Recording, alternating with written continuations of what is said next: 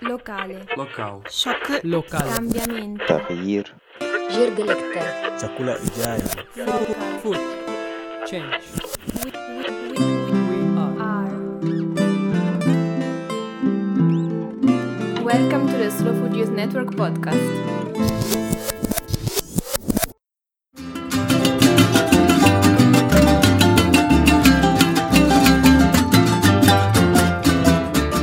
Hello guys, this is Valentina Gritti from the Slow Food Youth Network. You are listening to the third episode of the Spin podcast about food sovereignty in Mexico.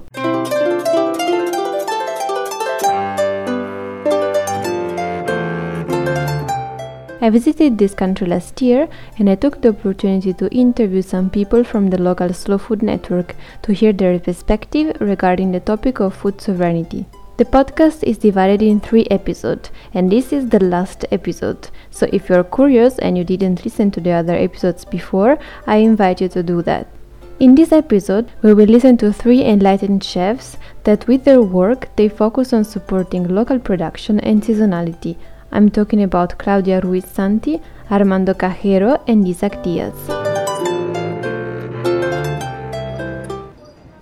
I am in San Cristobal de las Casas in Chiapas, southern Mexican state bordering Guatemala. Here I'm about to meet Claudia Ruiz Santi. She's a living example of how determination can really make your dreams come true. Claudia was born in an indigenous community in San Juan Chamula, and since she was a child, she wished to become a chef and manage her own restaurant. Her family, though, was a very conservative one, and they wouldn't allow her to be anything else but a teacher, which was, in their opinion, a more appropriate profession for a woman. Despite that, Claudia managed to enroll in the Faculty of Gastronomy in Tuxtla Gutierrez. I listened to this. In the moment in which she was working on her final thesis, the chef Enrique Olvera, founder of Pujol, which is in the list of the 50 best restaurants in the world, was visiting the university. He got to know Claudia, the old indigenous girl studying gastronomy in her class, and he knew he wanted her at his restaurant. So Claudia, straight after graduating, started her internship in Pujol in Mexico City. She didn't have an easy life there. In fact, she had to struggle a lot because of her colleagues making fun of her for being an indigenous girl with such high ambitions. Nevertheless, the more people insulted her, the more Claudia knew she had to focus on her work and her goal open her own restaurant to redeem and valorize the traditional indigenous cuisine of her region. And now she's got it her dream restaurant called Kokono. Y en la cocina de Kokonó usamos solo ingredientes locales. O locales me refiero a ingredientes del estado. Eh, At Kokono, we only use local ingredients from the region of Chiapas. We have a lot of local ingredients here, but there's also a lot of them that you cannot find anymore. In some cases, you can find the original product, but they are produced in a different way. For this reason, with Kokono, we are trying to have farmers cultivate in the most traditional methods. In this way, we also make sure that we do not harm either our bodies or our planet. So we act sustainably, both for humans and the earth that provides us with everything. At Kokono, we also have a garden where we cultivate some basic ingredients like lettuce, carrots, or aromatic herbs. And actually, this year, we got our first harvest of beans and corn. This was in another space, in a piece of land one hour away from uh, San Cristobal. We can cultivate there and have our own harvest. una hora del estado de San Cristóbal. Es un espacio en el que no los han rentado para poder hacer, o más bien para poder tener nuestra propia cosecha. And um, what are some of the products that it's really difficult to find for you? Ok, por ejemplo, eh, en las épocas de lluvia sale un hongo For example, in the rainy season, there is a mushroom called yuyo that usually comes out. Now, it is difficult to find it because of climate change. I remember when we used to go to the mountains, it was very common to see the mushroom, but now it's so hard to find it. And the families were able to fill in many baskets full of this mushroom, which in that part of the year became sort of our staple food. Nowadays, the families are lucky if they can fill up half a basket. Some families are not even able to find any of these mushrooms. consumen por lo mismo de que ya no se encuentran. Now I will ask Claudia if her community makes use of the MILPA system. The MILPA is a sustainable agricultural system traditionally used in Mexico, which combats the loss of biodiversity in rural areas thanks to the rich variety it incorporates. For this reason, it's also a powerful tool for the food sovereignty of the communities. Sí, eh, nuestra base principal es la milpa y que obviamente como sabemos es un eh, policultivo y en, en el cual pues obviamente obtenemos la mayoría de nuestros, de nuestros alimentos o de nuestros ingredientes principales para este, nuestro diario vivir. Our main cultivation system is the milpa, which is a polyculture. With that method, we can get the main ingredients for our daily diets. The main harvest, as you know, are beans and corn. Then you have the pumpkins and herbs like green edible weeds, which help us varying our food in different seasons of the year. So, for example, in the season of the milpa, we find some varieties, but in the cold season, we find habas, chicharos. All year long, we can get different products to survive.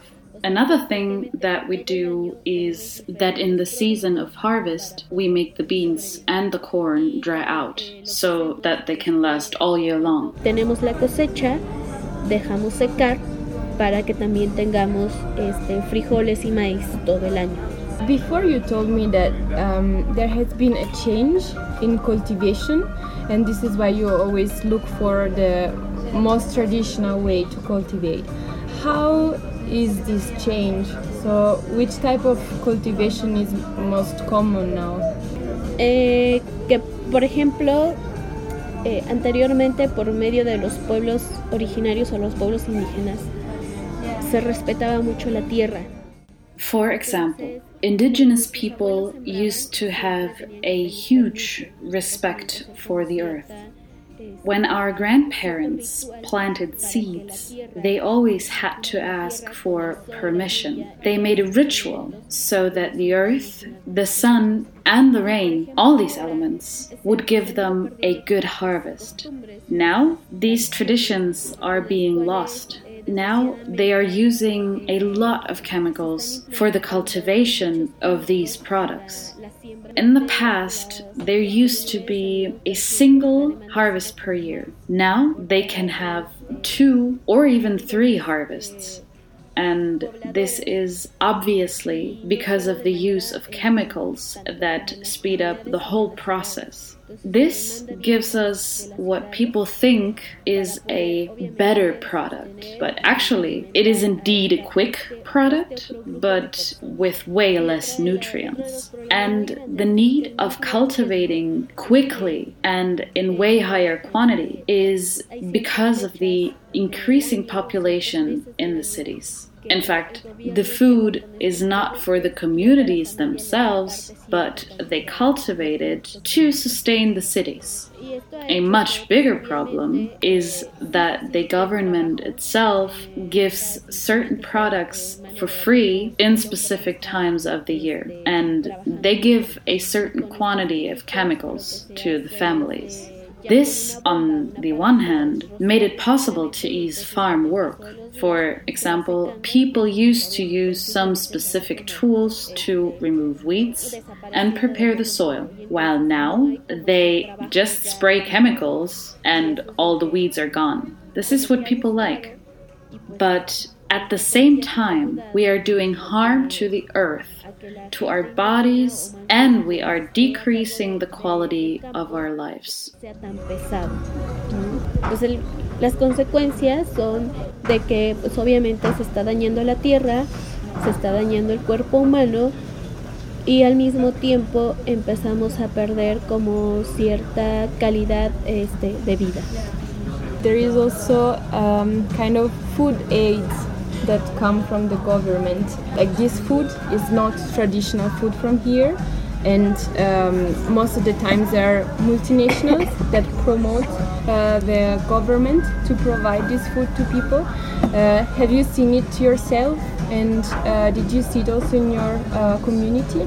Sí, claro, que de hecho es como la misma manera de, de que el gobierno da los químicos, también da como paquetes alimentarios. Yes, actually, in the same way that the government provides people with chemicals, it also does with food aids. For example, in our communities, the traditional way to make tortillas is with the process of nixtamalization. What has been happening already for some years is that the government gives packages of maseca for free, which is an industrially processed flour from contaminated corn. People only need to add water to the flour and they can easily make tortillas. Also, in these food aids, there's canned food like soups, processed food, and there's soy everywhere. These are all foods that people didn't know at all, but now they are already used to cook with them, and they became part of their diets. This brought a change in our food. In the past, our diet used to be mainly vegetarian, but now we eat much more meat. In addition to this, our traditional cooking methods were boiling, smoking, and roasting, but now the families use oil or grease for most of the dishes because in these food aids they give you two liters of oil as well. And people now know how to use it and they want to put oil in every dish. All this brought illnesses as a consequence. Some years ago, if you would look at a 60 year old person from the countryside compared to a 60 year old person from the city, you could clearly see a difference. A man from the city would have difficulties to live alone, he would have some side defects and have specific illnesses for his type of diet while another man of the same age, but from the countryside, despite still being working the land and carrying heavy things, he would look like 40 or even 30 years old, thanks to his energy.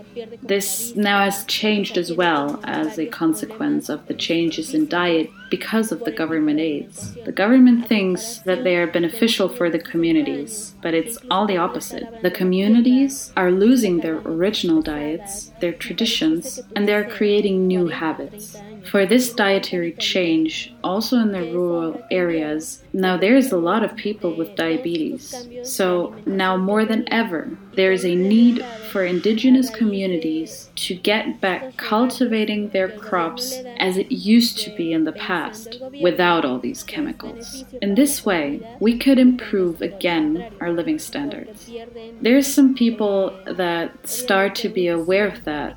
They start questioning themselves. For example, our grandparents used to be aware of the cyclicity of the year, of the seasonality. They were the first ones to notice the changes. They knew what they called spring in the city was about to come to the fields in a few days.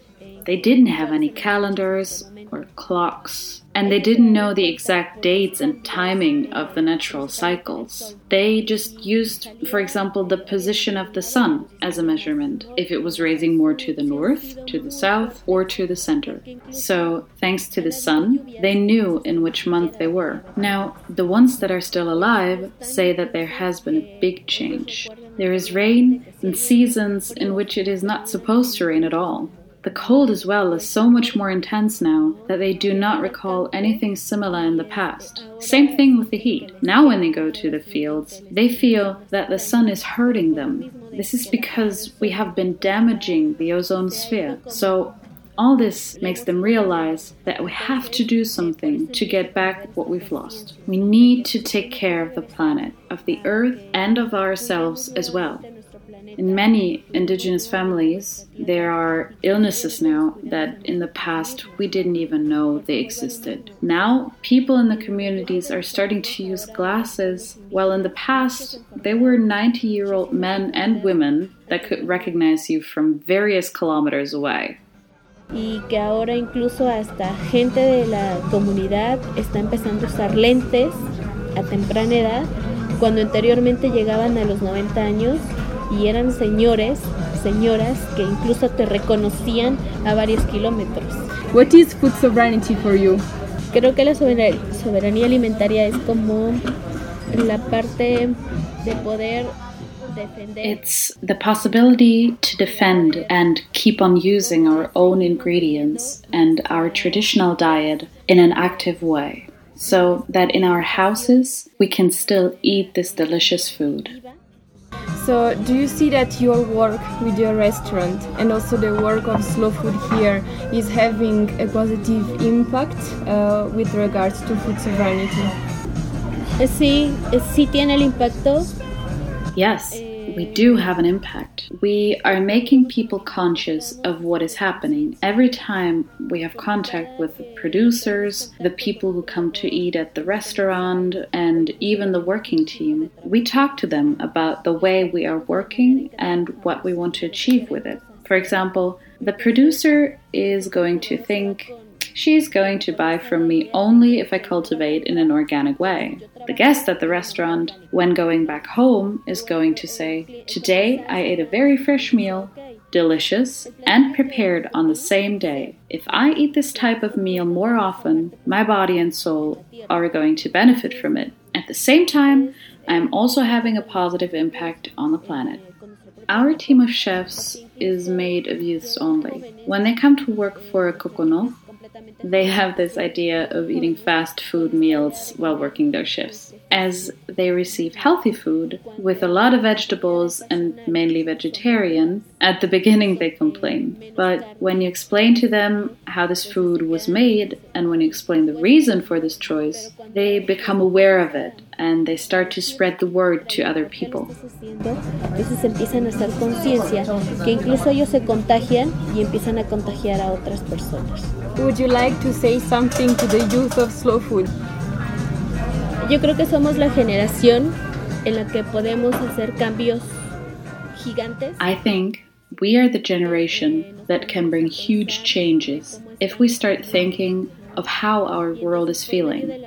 By the means of food, we can become united, all sharing the values of slow food and its main objectives. So, I think that if we work together from the different places we are at, we can plant small seeds so that the people around us can become conscious as well.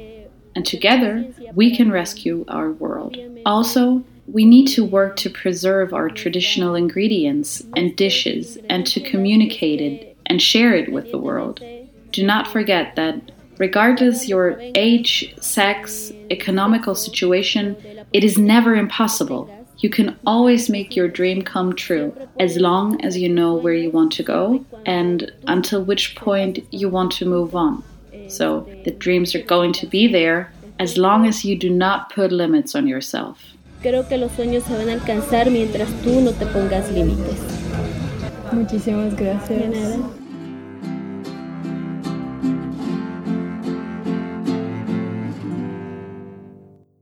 Wow, that was so interesting. Claudia shared with us so many insights about the relation between indigenous communities and food sovereignty, from the dietary changes to food aids, urbanization, climate change, to the appearance of new forms of illnesses in her people, from the support of local production, thanks to her work at Kokono, to the importance of education for food sovereignty and healthy eating.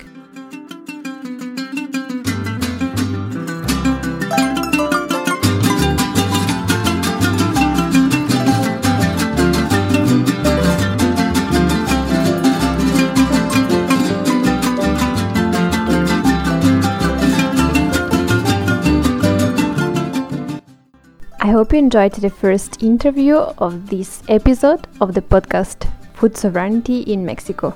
And now we go to Cholula in Puebla and we go to a very special restaurant.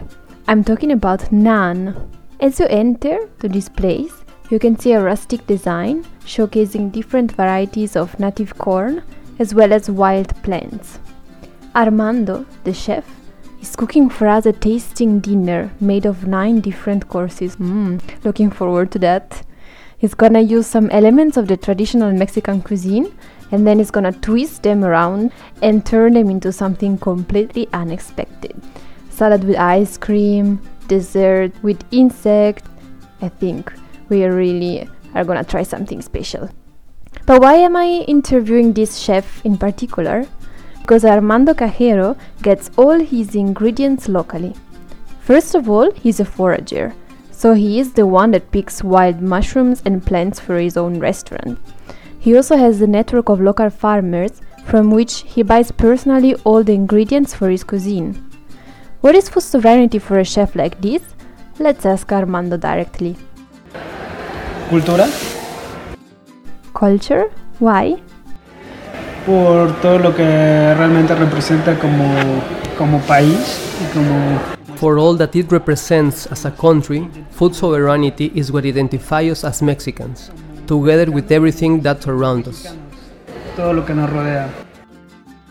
And in your work at your restaurant, how do you deal with food sovereignty? Mm, Me relaciono apoyando al, al consumo local. I deal with it in the sense that I promote local consumption. I know I am 100% responsible for what I'm doing, and this has an impact on the producers I am directly working with. El que llevo trabajando. So you are in direct contact with the producers, aren't you? Sí, soy. Yes, I consider myself lucky because I can travel in Puebla and sometimes also to other Mexican states, where I meet the producers and I really work hand in hand with them. productores.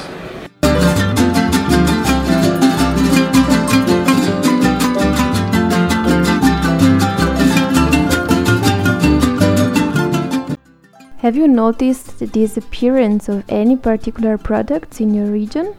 Sí, sí lo he visto realmente, bastante. Yes, I'm seeing it a lot, especially in the forest and in the Mixteca. We are losing biodiversity because people are not giving the right value to it. The new generations are not making good use of the products from the forest. They throw them away. So what I'm trying to do is to rescue them. Trato de rescatar eso. So, do you think that by the work you're doing at your restaurant, you can save these products? Eh, sí, tratamos de salvar. Yes, we can say it like that, that we're trying to save them. It's difficult to say actually because it is a very hard job making people understand the uniqueness of what they have, teach them how they can use them, and also that they can prepare them in another perspective as we do in the restaurant. And more than that, we're teaching people that live in the city that they are such products surrounding us and of which most of them don't even know about their existence. Enseñar a de las personas que son de la ciudad. And do you think education is important to achieve food sovereignty? Sí, creo que es muy importante enseñar a Indeed, I think it's very important to teach youth that they are at the beginning of their lives, that these products are part of their cuisine.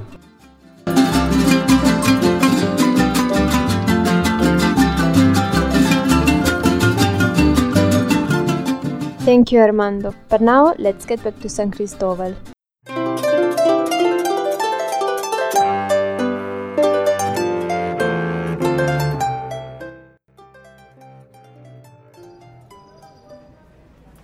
Like Armando, also Isaac Diaz uses a lot of creativity in his work. I decided to explore the new culinary hipster trends in the city and to look at how people in this business relate with local ingredients and with food sovereignty, of course.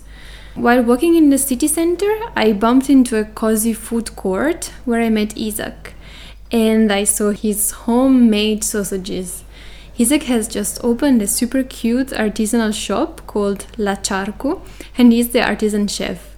He makes a dozen different types of sausages flavored with various spices and in many shapes. Even though sausages are not so typical in Mexican gastronomy, Isaac says that people are keen to try this new taste. So, how has Isaac decided to start this business? And are his thoughts in line with slow food? Let's listen to him.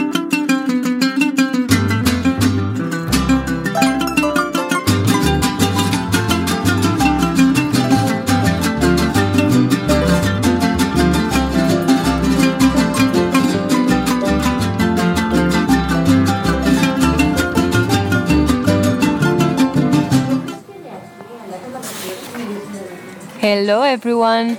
So I am in San Cristobal de las Casas in Chiapas, Mexico, and I'm here with uh, Isaac Diaz, uh, who just opened a um, sausage uh, artisanal uh, place in the city, and now he's gonna tell us something about uh, food sovereignty, his opinion, and how it's related with his business. Yeah. Hello. I'm I'm from Mexico City. I live here in San Cristobal. I used to be a filmmaker. Well, I still do something about. But uh, for because of my 40s crisis, I decided to cook, to make uh, sausages and charcuteria. The business has uh, six months only, but I've been like doing research like for uh, two years now. And if I tell you food sovereignty, what is the first thing that comes to your mind? Uh, milpa, the, this system that uh, people from the countryside here in Mexico have for sustainability. For you, you have like the basic food that you need for all year in your backyard in a not very large space, and it's a like a thing that has been around for a lot of years, and maybe start to uh, it's been starting to uh, disappear and uh, is it still present here in the area of San Cristobal? Yeah, uh, around San Cristobal we have a lot of uh, little towns, village, uh, well, countryside, and uh, yeah, they still have the, the milpa there. Mm, I mean, yeah, a lot of people are young people are starting to go. Well, not started uh, since a long time ago. So those, those people maybe they stop doing it. Uh, but yeah, the, the parents that stay or the people that stay, I think they still have the milpa. And as for your business, uh, is it easy to get local ingredients? Yeah, the most of the ingredients are uh, easy to find because we have a lot of uh, vegetables around. So and spices maybe well, spices not every every spice, but a lot of them we have we have it here. So yeah, some most of the ingredients are easy to find around San Cristobal. And what about the meat that you use for your sausages? The, the meat comes from uh, from local uh, butchers here in uh, a neighborhood called uh, Cuxtitali. They are like they, they dedicate to pigs. So yeah, we have them from from those. I mean, they they bring them from another uh, places of Chiapas. You no, know? maybe they don't have. Not everybody have their own pigs here, but they don't travel a lot, and it's uh, really fresh meat because it never. It's the pork of the day. That's what we we use here for making. So it sounds a little bit uh, bad. No, rude, but that, that's a that's the way. I like it, the pork of the day. and uh, is it easy to find uh, organic pigs or free-range pigs? You can find it them. Uh, well, you can find the meat, but uh, it's uh, really expensive, and you can find it in like in only one place. You can search it for, but you have to bring it from far away, no, from from here from San Cristobal. But here in San Cristobal, there's I, I know one one guy, but uh, it's it's good if you it's for you and for your family maybe, and you have a little bit more money. But if you want to sell, but the price goes really high, uh, so the people can't afford uh, to pay that kind of maybe only tourists. No? So this place is really touristic. So do you see a big difference uh, in price of things that are for tourists and for local people? And how is it with your business? Yeah, well, there are like two things. One is the price, and other is the like in the culture. So many people will not go to a tourist place. Maybe they can afford it, but they don't. Uh, they may I don't know. They, they just don't go. Maybe they they're not attracted to that kind of food, or they don't feel uh, like. Uh, like uh, comfortable to be there. I don't know. Uh, that's one, and yeah, and the prices in San Cristobal are not too high, even for people from Mexico. Maybe for San Cristobal, yes, a little bit more, but uh, but yeah, when I say tourists, it's for tourists from Mexico and from other parts of the world. And here, well, here in our business, well, we we are trying to make. Uh, I I think the prices are around for uh, a, a, lot more people. Uh, maybe not for everybody, uh, but yeah, are more affordable. And well, I'm trying to make the people from here, from San Cristobal, uh, try to to convince convince them to come and taste. Because when they taste the product they like it. But because they uh, like uh, because they don't know it they they like uh, a little bit shy about different things yeah, so education is also an important part of food sovereignty in this sense. And um, you were telling me before uh, also that people here tend to prefer to buy meat from supermarkets because they think that it's more hygienic than from other local producers. Can you tell me something more about this? Yeah, I, I think uh, people from uh, that live here in San Cristobal but are from outside San Cristobal, from other parts of Mexico and other parts of the world. Yeah, they, they try to they to buy like meat, for example, more in supermarkets. They, I think they have uh, an idea of that things from uh, these large uh, stores uh, are more I, I, have more hygiene uh, and they don't know that maybe the meat they buy there has traveled a lot and has been freezed already.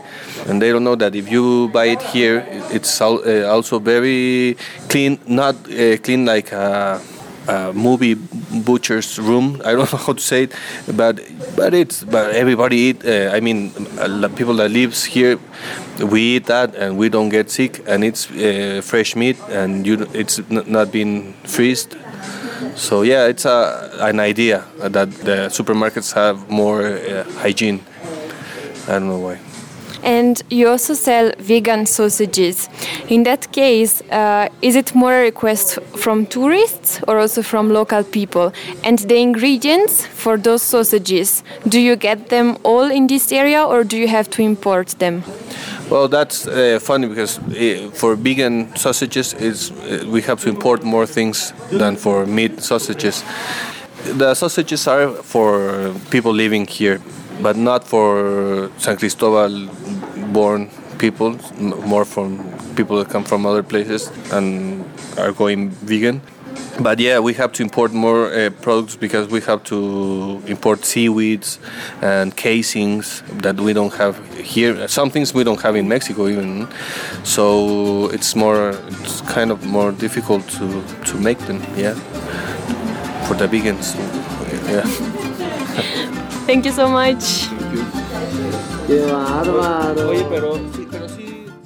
Si yo fuera pajarito, no me ocuparía en volar, no me ocuparía en volar. Si yo fuera pajarito, si yo fuera pajarito, no me ocuparía en volar, no me ocuparía en volar. Si yo fuera. I personally think this interview was super useful to have an outside perspective from the slow food bubble For example, it was interesting to know, on the one hand, that people don't always trust buying food outside supermarkets because of safety risks, and on the other hand, there are some struggles in finding sustainable local meat for an affordable price.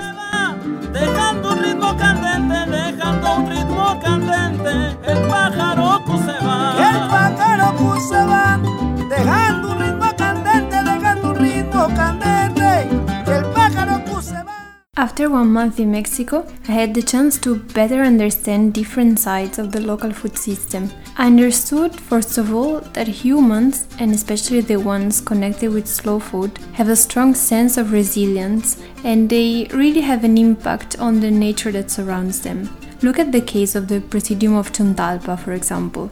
It was born after a flood, and actually, the flood itself was the reason for the cacao farmers to change their production into one of better quality. Look at how Santiago, our young farmer, takes care of his seeds to promote biodiversity as much as possible at his farm, and so make the consumers even happier with a broader offer and the chefs Claudia and Armando, as a response to seeing their local food habits and varieties disappearing, are now pushing the local farmers to produce sustainably in a traditional way and with native products so that they can use them at their restaurants. By doing so, they positively affect the environment that surrounds them. It is not always easy, though, as Isaac reminded us, to get local, sustainable, tasty food for a good price, and there are some safety issues to be considered as well. Thanks to the interviews of Laritza and Claudia, I understood that sometimes governments yield to the pressure of food industries and they act to fill bellies with cheap junk food which is not related to the local culture and on the long term it causes severe health issues to the people that benefit from it. As a reaction, grassroots movements such as slow food are the ones that are trying to restore these broken pieces. They do care for the people because they are the people themselves. As Vinik reminded us, being part of a network can empower you to make a change. Food sovereignty is the right to have access to your local traditional food, to a biodiverse and healthy meal. It's knowledge and education, as well as political choice against corporate driven food system. Food sovereignty is the right to a type of food that tastes good because it's fresh, it's local, and nutritious.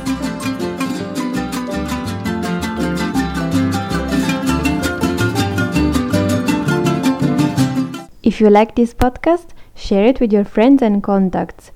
And remember to follow the Slow Food Youth Network on our social media.